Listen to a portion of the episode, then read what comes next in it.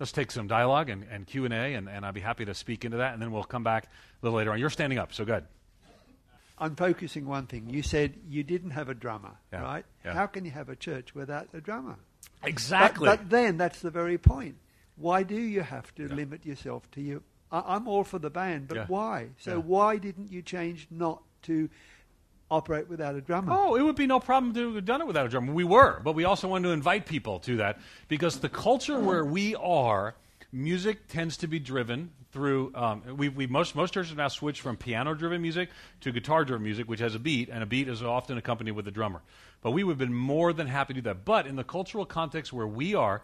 We think people are more likely to be able to engage in singing praise and glory and honor to God using instruments to which that they have become accustomed and, and, and for, gives them the ability to focus not on, um, not on the peripherals, but on something that they're already accustomed to. So part of it is a philosophical issue of on the basis that you choose music for a church. You know, God can and does use any form of music for his glory and honor, except country western. But I mean, anything else is fine. And so we, we, we use that style there, uh, and and that's, that's what we were looking to do. Good. Someone else, question right over here in the middle. Yeah, thanks. Ed. I don't know if I missed it, but you were earlier. You talked about um, that you're going to talk about the difference between a CPM, like a church planting movement, and um, Church multiplication movement. church multiplication. Now, did you are you going to get to that, or are we? I plan did to. I miss it? No, no, I, I plan to, but let's do it right now. Um, we actually, a church multiplication movement is a rapid and indigenous reproduction of churches within a given pe- people group or population segment. Um, it tends to be a rapidity of just a mass order. Um, I don't believe that that's going to happen in the West. And I'm sad to say that because I, I want to see that. I want to see that kind of thing. Um, we've seen that once in North America. Uh, we've never seen it in Australia. We've never seen it in Great Britain, um, and so and and we never seen South Africa. Um, so only one time. It happened from 1795 to 1810 on the western frontier of what was then the United States. Um, and in those 3,000 churches were planted in 15 years among a frontier population. Uh, William Warren Sweet's very well-known th- uh, historian talked about the Baptist farmer preacher who was you know farm all week and then plant church on the weekend. And the Wesleyans had their class system and their circuit rider system. Any of you would be familiar with. So that's the last time, 1795 to 1810, on the frontier of an in an uncivilized world. Uh, where everyone was doing similar things. That's the last time we saw that. So I, I'm I'm come to the conclusion, though people disagree with me, and that's okay. Um, I've come to the conclusion that ultimately we will not see that kind of church planting movement in the West. But what, what I believe we can see, and some of us have even seen in our own lifetime, is a church multiplication movement. And we define a church multiplication movement in viral churches as a movement of churches that grows by 50% in the number of churches each year with a 50% conversion rate to at least the third generation. And in viral churches, we give some, some exhortation towards that. So, in other words, if to use Geneva Push as, as, as an example, um, if there are 100 Geneva Push churches, and the next year there are 150 Geneva Push churches, and half of the people who are new in those churches came who were lost and then heard the gospel and responded by grace and through faith, and we did that to three times to the third generation, we would see that to be the case. We've seen some of that uh, kind of growth, uh, even with the conversions among some Pentecostal charismatic groups in some of the Western settings.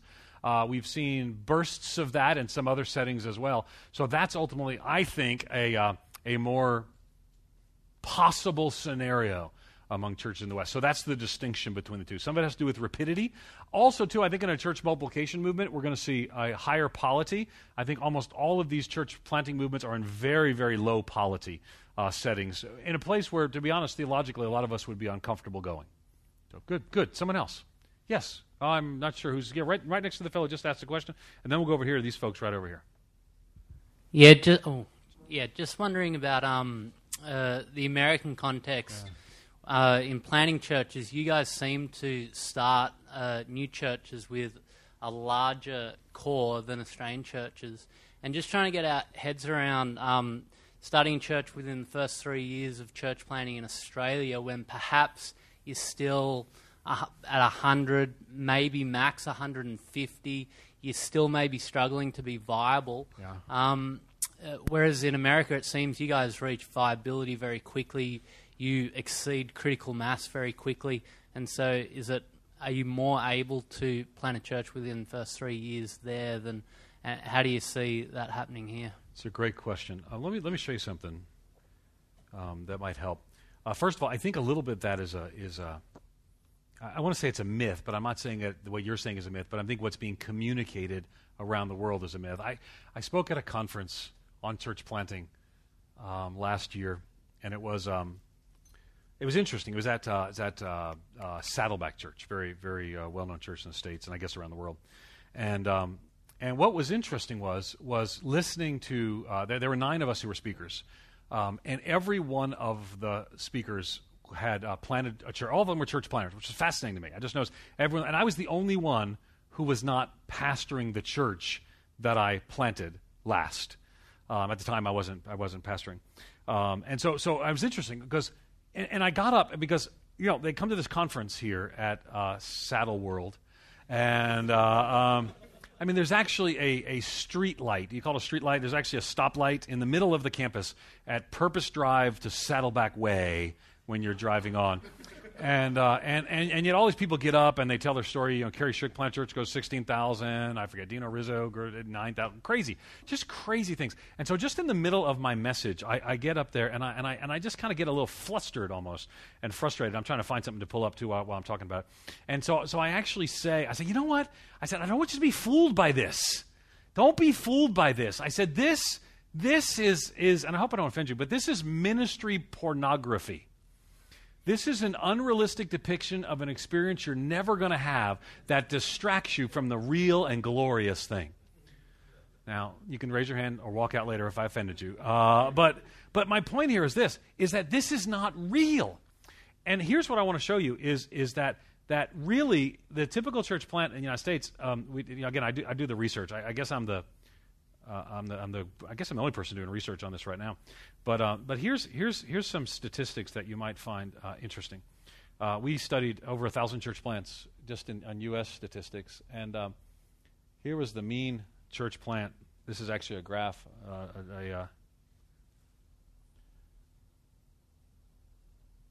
that, that, of what we did. This, this, this, is, this is actually what a normal church plant looks like in the, in the U.S., U.S. and Canada. Okay, so this is this is the mean annual church plant attendance. You like that? It does. I am happy to serve you by saying how bad it is in the United States. Um, does this look more familiar to your context? The typical church plant in the United States does not break 100 in attendance after four years. Now, that's not, but here's the thing those aren't the people that you're listening to on the podcasts and going to in the conferences hey, our church has been stuck at 40 for seven years and I'm going to keynote. No, I mean, they, they invite you to speak at the meetings because you're, and it's, it's, it's freakishly abnormal. So, so, so what I want you to hear is, is that this is, uh, this is what's normal. Now, but, but even to your question, even to your question, you're right. Americans often draw on what's called the large launch methodology, which I don't teach overseas. Here's why. It's because it requires a certain religious memory or religious appeal. So, so I can send out a mailer, and I still can in my community, right? We had 270 people at the first service of our church. Okay? I, t- I tell you that not to impress you, but it's Nashville, Tennessee. Um, and so I send out a mailer, and there's enough people at home. And if I send a mailer saying, "Man, we're going to talk about how to how to change in this area," or maybe or maybe uh, we didn't do this, but maybe I send out a mailer saying, "How to fix your marriage." There's there's and I send it to forty thousand people. There's enough people who have troubled marriages and who just think the church might have an answer to them that will come in response, which, by the way, means your next year is marriage therapy all week, every day. I would say that you, when you think about less church areas where religious memory is two, three, four, six generations away, your, your approach is very, very different. The, the approach in, uh, in areas that are receptive, and this is true in Africa as well. Uh, last time I was in Africa, we planted a church. In one week, we did a crusade. Uh, thousands came. We planted a church with hundreds at the first service, and the church is doing fine today. I mean, in a week, receptivity. So it's not just a U.S. fund, it's much more receptive in other places. But you have to think in terms of church planting as two tracks. There's the one track that's the relational track. I meet people, I get to know them, I share Christ with them, there's two of them, there's four of them, there's eight of them, there's 16 of them. And that is a, that is a slower track. Here it goes. Doon, doon, doon, doon, doon, doon. But what happens is this, is that in more receptive societies, where a large outreach event may be effective, and maybe there are some places in Australia where that's the case. I'm not an Australian expert. I don't pretend to be. But you go, you still start this way, two, four, do, do, do, do, do, do, do, and you get to whatever. And then, in a receptive audience, in a receptive place, you bring in a second track. And let's say you've got 30 people who are already committed to what you're doing, and you have some sort of event to somehow get them in the mix with 100 others. And so you do what you call is the the big start. And so you get a large launch, and then they go alongside. And over the next six months, you try to get these people into these people, and so that you end up with 100 or 150 of them left. So that's kind of the strategy that's the case. But it requires a receptive population that, upon hearing the question, whatever question you're going to pose to them, might think that church has part of the answer, and therefore they're willing to come. The more, res- the more resistant a community is, the less likely that is to actually happen. But to bust one myth, oh, and by the way, let me, let me show you uh, another as, uh, as well. Um, and, and I can send this to Scott if you're interested. Uh, here's the survival rate. Um, people say um, church plants, what fail, what survive. Uh, after four years, I mean, most churches make it at some point in year one because they just were around. I mean, that's if you're around in year one, that's score. There's one. Uh, the uh, eight percent close, eighty-one percent. Then you're not here. Nineteen percent close. About two thirds are still extant after four years, and about half of these are struggling. And so, after four years of church planting, about a third are vibrant and doing well. They would do what we call a missiology. They would have uh, become self supporting, self governing, self propagating. So, in other words, they've gotten to be a standalone church. So, after four years, about a third achieved that milestone, and about a third are still around but are trying to struggle and figure out how to do that, and a third have, uh, have ceased to exist. So, now I've given you the inner belly, the dirty secrets of the reality. Don't believe the conferences. Conferences are conferences can, you know, I, am I'm I'm like a professional conference speaker, right? Um, so I, I don't hate conferences. I love conferences. But if you go home from a conference like that discouraged and disheartened because you didn't hear that your church is normal and God's working in it in a powerful way, even though you don't have 200 people, then I think we do a disservice to people along the way. I think we had a question right back there, and then we'll keep going up there. Up, and, and Scott's raised his hand. Up. Sorry about that. And then we're having morning tea. I'm trying to blend. I'm trying to. Is that working? Did it sound Australian when I said that? Morning tea. I'm. It's fabulous. And uh, I mean, this is. I just want to blend. And so, no, I'm having fun contextualizing. All right, go ahead. It's what? Smoko. Smoko. So there's smoking. Okay. Ah, because everywhere I go, I've seen advertisements that smoking kills you instantly. Just did some guy takes a smoke and blood pours out of his mouth. sorry, Can I'm ask fascinated by this. I'm sorry. You know, I'm having fun. Go ahead. Um, just maybe going back to your comment on the CPM versus CMM. Uh, Say, and- say it again. I'm sorry. the- just going back to the question about CPM versus CMM and the, the stuff that you explained on that, and then the comment you made about some cultural factors that you felt mitigated against the house church movement in Western context, or maybe the simple church movement. Could Yes. you maybe expand on that a little bit? Yeah. What some of those factors might be, and what it means for simple church in Western context? It's a great question. Um, I'm actually writing a series of factors, what I call put downward pressure, thus enabling simple churches to come.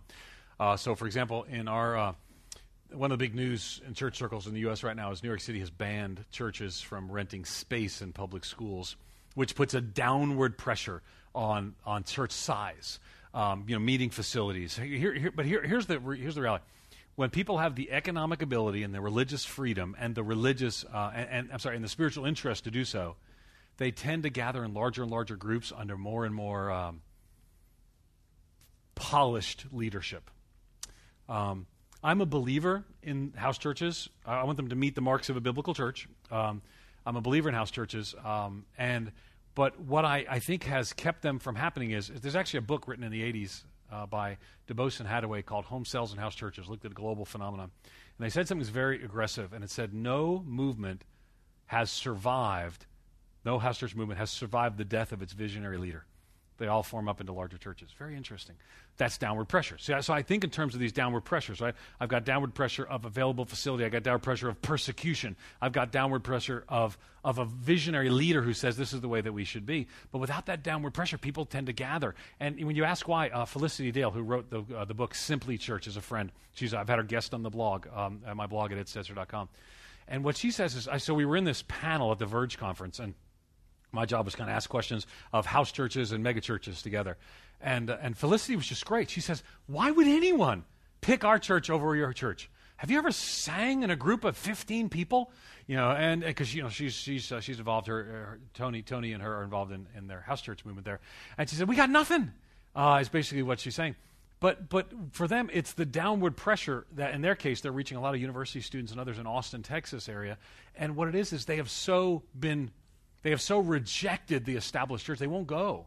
And so there's this downward pressure against us, but they'll go in a home with what seems like a countercultural spiritual experience, but they'll just hear the gospel and lives will be changed and people will be transformed. Now, so what happens here, and I, and I have research, and I don't have time because Scott will yell at me, um, and, uh, and again, uh, and, um, but I have research that shows that the percentage of people in, in uh, North America that are participating in house churches, and it's about 1.4%, and that's, that's surprisingly large. That's more than there are uh, participating in evangelical free churches, for example. Um, but, but right now, there's not this movement, there's not this breakthrough. Some of the best Right now, I have different views on ecclesiology like Neil Cole does, but he's who I'd recommend if people are interested in learning more. I just hold a little higher polity. I think, I think the office of pastor elder is a biblically prescribed and described office. He would not.